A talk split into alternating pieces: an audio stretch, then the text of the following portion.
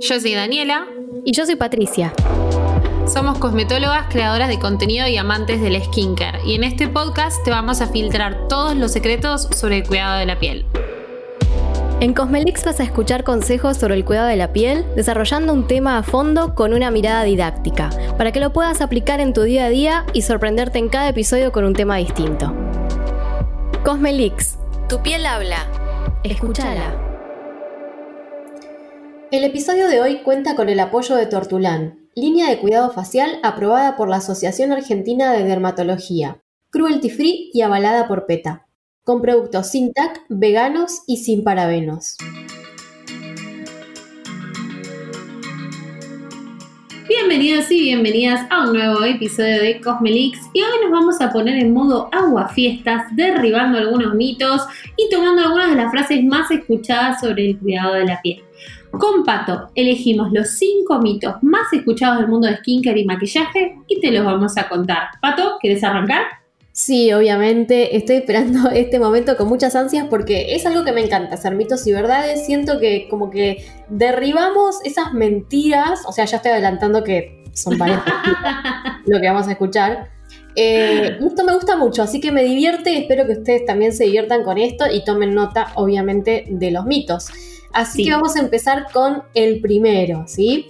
El ácido hialurónico se usa solo en pieles maduras. Esto lo escuché un montón. Me han preguntado, ay, tengo miedo, tengo 25 años, ¿es muy pronto para usar ácido hialurónico? La verdad es que es un remito, ¿sí? ¿Por qué? Porque el ácido hialurónico es una molécula que vamos a encontrar en muchas cremas, ¿sí? en muchos serums, en muchos tónicos y también en otros productos de cosmética. Se usa básicamente para hidratar la piel, ¿sí? Así que por más que se llame ácido, no irrita, no sensibiliza y no mancha. Tampoco te va a pelar, ¿sí? no es como un ácido de esos que se usan para peelings, así que tranqui. Y lo que va a hacer es aumentar considerablemente la hidratación de la piel, tanto que va a llegar un punto en el que quizás se consiga el tan afamado efecto relleno, ¿sí? Porque de tanta hidratación que te da el ácido hialurónico puede llegar a desvanecer ciertas líneas finitas, esas que son unas líneas típicas producidas por la sequedad. Se puede usar desde jóvenes, no hay ningún problema, no le tengan miedo al ácido hialurónico, no es que si lo usan ahora, no sé, más adelante no lo van a poder usar. Eh, así que perfecto, ¿sí? Hidratación, necesitan todas las pieles, así que úsenlo sin problemas. Sí, acoto yo también eh, que en estas épocas donde se te reseca mucho la piel, eh, a mí me aparecen como en la frente unas pequeñas líneas. Y cuando me aparecen es porque mi piel está deshidratada. Y pongo ácido hialurónico y a la semana desaparecen. Y lo que pasa es como lo que vos decís, como que ese efecto relleno hace que las líneas se vayan. Es hermoso. Bueno, de hecho hay un truco que en la capacitación de docentes eh, de cosmetología nos dijeron, que es cuando reciben un paciente las cosmetólogas, para ver si las arrugas son arrugas realmente instaladas o no, ponen unas gotitas de ácido hialurónico en el paciente y si esas líneas se desvanecen es porque son de deshidratación y no digamos líneas de expresión o arrugas. Así que imagínate que está súper usado, eh, es una gran herramienta y realmente es bárbaro, bárbaro para la humectación e hidratación. Sí, amamos, amamos el ácido hialurónico. Bueno, vamos con el otro. bueno, vamos con el otro. A ver. Yo, El siguiente mito, y es uno que yo ya medio lo traté en mi libro y lo traté en mi Instagram un montón, pero aún así, puedes creer que me siguen llegando consultas. Es que la vitamina C mancha. Eh, es un mito tremendo, de hecho eh, conozco gente que ha ido al dermatólogo o a la dermatóloga y le siguen diciendo lo mismo, no uses vitamina C en verano, eh, y es como desinformación que quedó súper en el pasado. Pero vamos a explicarles cómo funciona todo esto.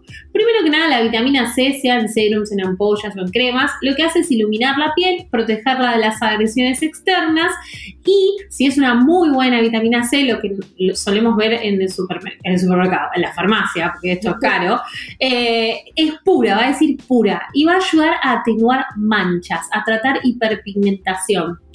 Pero puede mancharnos la piel, o sea, puede como, no sé, sacarnos demasiado la mancha y, y, llegar al punto de pigmentar. No, al contrario, la vitamina C es fotosensible, pero no es fotosensibilizante. Estos son dos conceptos súper importantes. Eh, esto significa que cuando nosotros abrimos la vitamina C entra en contacto con el oxígeno, con la luz y se va degradando y perdiendo su efectividad lentamente. A eso nos referimos con fotosensible. Cuando hablamos de fotosensibilizante es un ingrediente que lo ponemos y al salir al sol nos podemos llegar a lastimar. La vitamina C no es fotosensibilizante. Lo que puede pasar es que si usamos una vitamina C oxidada, es decir, que estuvo bastante tiempo abierta, en contacto con la luz, con el oxígeno, esta tome un color naranja. Esto es una reacción química en la que el ácido ascórbico se transforma en eritrulosa, que es el mismo ingrediente que está en los autobronceantes, los que nos dan ese pigmento, y eso nos va a manchar los poros y va a dejar como medio amarronada la cara. Pero se va, con el lavado, una buena higiene, se va. O sea, ¿Y hay que usar vitamina C oxidada, Pato? No, por favor, no. no solo por esto de que te puede llegar a ensuciar, yo más que manchar diría ensuciar la piel o los poros. Tal cual. Sino porque es totalmente en vano, porque una vitamina C que está oxidada ya no tiene los beneficios que tiene originalmente. Entonces, ¿por qué estarías gastando tiempo en tu rutina en usar una vitamina C que no va más? Y plata, chiques, porque es carísima la vitamina C pura, la que cambia de color, que va de transparente a naranja oscura, ese marrón, es la cara. Y sí, y sí, cuando es pura es buena y por consiguiente suele ser un poco más cara. Ojo que hay marcas que también tienen su vitamina C un poquito más accesible, sí, sí. que digamos hay opciones para todos los bolsillos y siempre está bueno acercarse a la vitamina C de una u otra forma. También es muy apta para todo tipo de piel. Así que siempre la recomendamos como un gran antioxidante y, está buenísima. Sí, a mí me, gusta cuando empecé con el cuidado de la piel. Eh, bueno, estamos desviando de los mitos, pero eh, cuando empecé a cuidarme empecé a usar derivados de ácido ascórbico, derivados de la vitamina C pura, porque es muy fuerte para mi piel. Yo tengo rosácea, piel sensible, entonces como que le fui como construyendo la tolerancia hasta llegar a una vitamina pura que, ojo, la uso día por medio. Eh, pero cualquier vitamina C, la verdad, vale la pena si está muy bien formulada. Exacto. Y también es otro activo que no hace falta esperar tanto en la vida, en el camino, para usar. O sea, si quieren empezar a usar a partir de los 20, 25, está perfecto. Eh, como todos los antioxidantes, es, siempre es un buen momento para incorporarlos y como dice Dada, si es su primer acercamiento a la vitamina C, está bueno quizás probar con algún derivado de vitamina C que además es más estable, o sea, no se les va a oxidar tan pronto. y eso nos lleva ahora al tercer mito. ¿Mito o verdad? Este dice que no hace falta usar contorno de ojos porque cualquier crema hidratante puede servir para lo mismo. Lo escuché mucho este, ¿eh? Mm, yo también. Mi respuesta no es ni no ni sí, es ni. El ni, puede ser, puede ser. es como una posta que te tiran. No, no sí, uses ojos. Usa tu crema de siempre, pero no, sería como mm. Mm, dudoso. Y acá eh, les vamos a explicar un poquito por qué. Los productos que se colocan en contorno de ojos y los cosméticos que están formulados para contorno de ojos muchas veces llevan consigo el testeo oftalmológico. ¿Vieron esos productos que dicen oftalmológicamente testeados? Bueno, eso ayuda un poco a garantizar que ese producto se pueda colocar en el área de los ojos y que sea lo más gentil posible y que no haga como una irritación que no se te pongan todos los ojos colorados, ¿sí? Además, hay algunos componentes, como por ejemplo los ácidos, que para lo que es la zona de contorno de ojos, si están en cierta concentración, no son lo ideal, ¿sí? Entonces, ¿Qué es lo que queremos decirles? Hay algunas cremas de cara que se pueden llevar al área de ojos, ¿sí? Sobre todo las que tienen componentes bien gentiles, bien suaves y las que no tienen perfume. Pero por algo existen los productos puntuales para el contorno que están pensados, ¿sí? Para estar en contacto con esa área.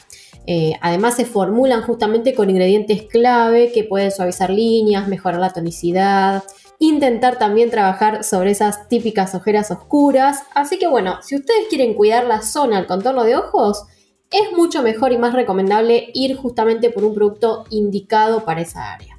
Clarísimo, clarísimo. Y esto nos lleva al siguiente mito, que es que el maquillaje te arruga y o te arruina la piel. ¿Vos qué decís, Pato? ¿Mito o verdad? ¿Cómo puede ser? ¿Quién dijo eso? Tráigamelo acá. Exactamente. Es un súper, súper mito. Lo que nos arruga, primero lo que nos arruga el 80% es el sol. Sí. O sea, el sol. Así que protector solar siempre. Eh, pero en sí, lo que nos arruina, entre grandes comillas, la piel, lo que nos puede lastimar la piel, obstruir los poros, es no tener una higiene correcta al final del día, o sea, no sacar ese maquillaje. Nos vamos a dormir con ese maquillaje, eh, bueno, ahí puede ser que te arruine la piel, te destruya los poros, te la deje más opaca, pero con una limpieza correcta, eh, una doble limpieza, si usan mucho maquillaje, no debería pasar nada.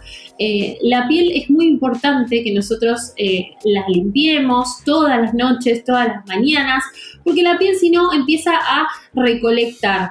Primero restos de maquillaje, eh, el, sudor mismo puede ayudar que se tapen los poros, se pueden acumular células muertas, ahí es donde vamos a empezar a ver los problemas, los granitos, la piel opaca, sin luminosidad, áspera, sucia básicamente, y eso propicia la entrada de las bacterias y de otras patologías. Entonces, siempre, siempre lavarse la cara al final del día y con un producto adecuado, o sea, no jabón blanco, por favor. Pero básicamente usen el maquillaje con confianza, que de hecho está comprobado, hay un estudio que habla sobre cómo las personas con acné que usan maquillaje tienen muchísimo más autoestima eh, y les hace mucho mejor a su tratamiento de acné. Es lo más el maquillaje, a mí me encanta. Sí. Ahora, Dada, ¿me puedo lavar? ¿Me puedo sacar el maquillaje? Vos dijiste jabón blanco no, pero jabón de glicerina puedo. no, tampoco, tampoco. bueno, está bien. y el de la palomita, la verdad que tampoco está muy recomendado. Si quieren ver un poco más sobre limpieza, les recomiendo mi canal de YouTube, que tengo un video todo dedicado a limpieza con jabones. Exactamente, ya si el jabón viene en barra o en pastilla, mejor ir quizás por un producto directamente adecuado para la limpieza facial. ¿Tenemos un mito más, Pato?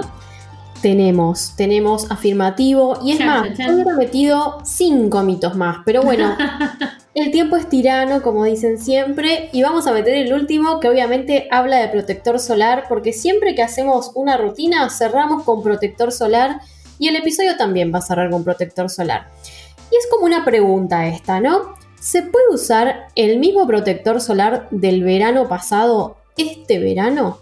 Mm. La respuesta te sorprenderá. La respuesta es no, no mi ciela y mis cielos. ¿Por qué? Porque hay muchos cosméticos que una vez abiertos caducan al año, por ejemplo, o incluso en menos tiempo. Si hablábamos recién de la vitamina C. Hay muchas vitaminas C que si bien tienen su fecha de vencimiento, quizás al mes o a los dos meses caducan, ¿sí? Por la poca estabilidad que tiene la vitamina C pura. Bueno, el protector solar también es delicado, ¿sí? Entonces, por más que tenga una fecha de vencimiento extendida en el tiempo, una vez que lo abrimos, la primera vez que lo destapamos, ya le estamos empezando a restar vida útil, ¿sí? Por eso muchas marcas lo que hacen es poner en la etiqueta del producto el PAO. El PAO es un símbolo que indica cuánto tiempo dura ese producto una vez abierto. Para que lo busquen en las etiquetas, más o menos el símbolo se parece a un frasquito entreabierto, ¿sí? Y ahí indica el número de meses que dura intacto o digamos con todas las cualidades intactas. Y el protector solar en particular es uno de los que si caduca fuiste, ¿sí? Porque no hay protección, esos filtros ya están degradados, entonces no hay que jugar ni tampoco especular con las fechas de vencimiento de nada. Pero particularmente del protector solar, por favor, no porque pueden haber quemaduras, ¿sí? Y miren, los protectores generalmente no duran más de 12 meses corridos, ¿sí? Ah, ya eh, al año ya no se pueden usar más. E incluso hay algunos, dependiendo de la marca, que duran 9 meses nada más abiertos. Tengo, tengo una peor, Pato, ¿eh? Yo tengo uno que lo compré porque lo quería probar y dura 6 meses. No, bueno, bueno, bueno. Atención. Seis meses. Así que hasta seis meses eh, puede ser que sea el mínimo. Eso es otra cosa a tener en cuenta a la hora de comprar un protector solar, ¿no? Eh, si somos medio como laxos, eh, la verdad no va a estar tal vez 5 mil pesos en un protector solar si lo vas a abrir y dura seis meses abierto. No, obvio, hay que calcular siempre en base al uso que uno hace. Obviamente nosotras siempre les decimos usen protector solar a diario, pero es cierto que mucha gente aún usa el protector solar solo en verano, ¿sí? En época de vacaciones. Entonces, ¿qué hacen? Van al baño donde guardan los cosméticos, que tampoco hay que hacerlo eso, guardar en el baño. Eh, agarran el pomo del año pasado que todavía tiene arena, que está mal tapado, que tiene un tajo, no sé, porque vieron que lo guardan como en condiciones un poco raras. Entonces, agarran el protector solar del año pasado y dicen, listo, me llevo este. Y no, sí, denle la vuelta al pack y fíjense que probablemente tenga un símbolo que dice que a los 12 meses ese protector ya caducó, o quizás a los 9, o si es el protector de edad que nos comentó, a los 6. Y Pato, te hago una pregunta. Si la etiqueta de la tapita, este pavo, dice que vence a los 12 meses, pero el vencimiento que yo veo en el protector solar dice que vence en dos años, ¿qué onda?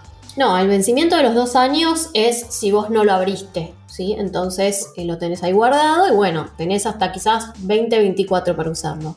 Pero si lo abriste, empieza a correr el reloj del pago y para los productos que no tienen pago, siempre el cálculo es como máximo un año. ¿Sabes qué hago yo? Así nuestros oyentes pueden robarme el tip si quieren. Eh, me compré una rotuladora y yo rotulo todo, pero los condimentos, todo. Y ahora lo que hago, como yo uso muchos protectores solares que me mandan, compro para probar, a todo cuando lo abro por primera vez, le pego la fecha en la que lo abrí. Entonces ya sé que si el pago es de seis meses, en seis meses desde la fecha que metí, fue. Este que te digo, lo abrí el 23 de abril. Así que estoy como ahí, che, ya me lo, se me lo tengo que estar terminando. Sí, sí, sí, sí. No, hay que prestar mucha atención. Y si no tienen rotuladora, agarran el Sharpie o el, marcador de confianza y le ponen atrás, le escriben o le pegan una cintita también la fecha en la que lo abren. Esto les va a servir no solo para protector solar, sino para todo. Y con eso pueden ir chequeando cuándo vence. Bueno, espero que estos mitos hayan sido reveladores, que hayan aprendido como siempre y cualquier consulta ya saben que estamos en las redes sociales, nos pueden mandar un tweet, un Instagram, un mail, lo que quieran.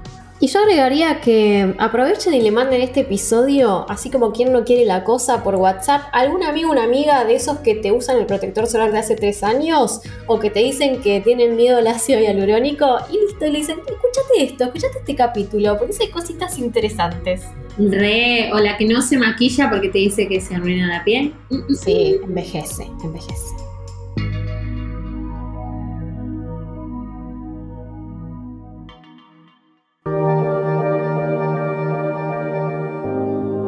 Cosmelix es un podcast creado por Daniela López y Patricia Fernández, producido junto a Posta. En la producción estuvo Lucila Lopardo, en la edición Leo Fernández y en la producción ejecutiva Luciano Banchero y Diego del Agostino. Seguinos en Spotify y escucha un nuevo episodio cada 15 días. También nos encontrás en Apple Podcasts, Google Podcasts, Deezer y en todas las aplicaciones de podcast.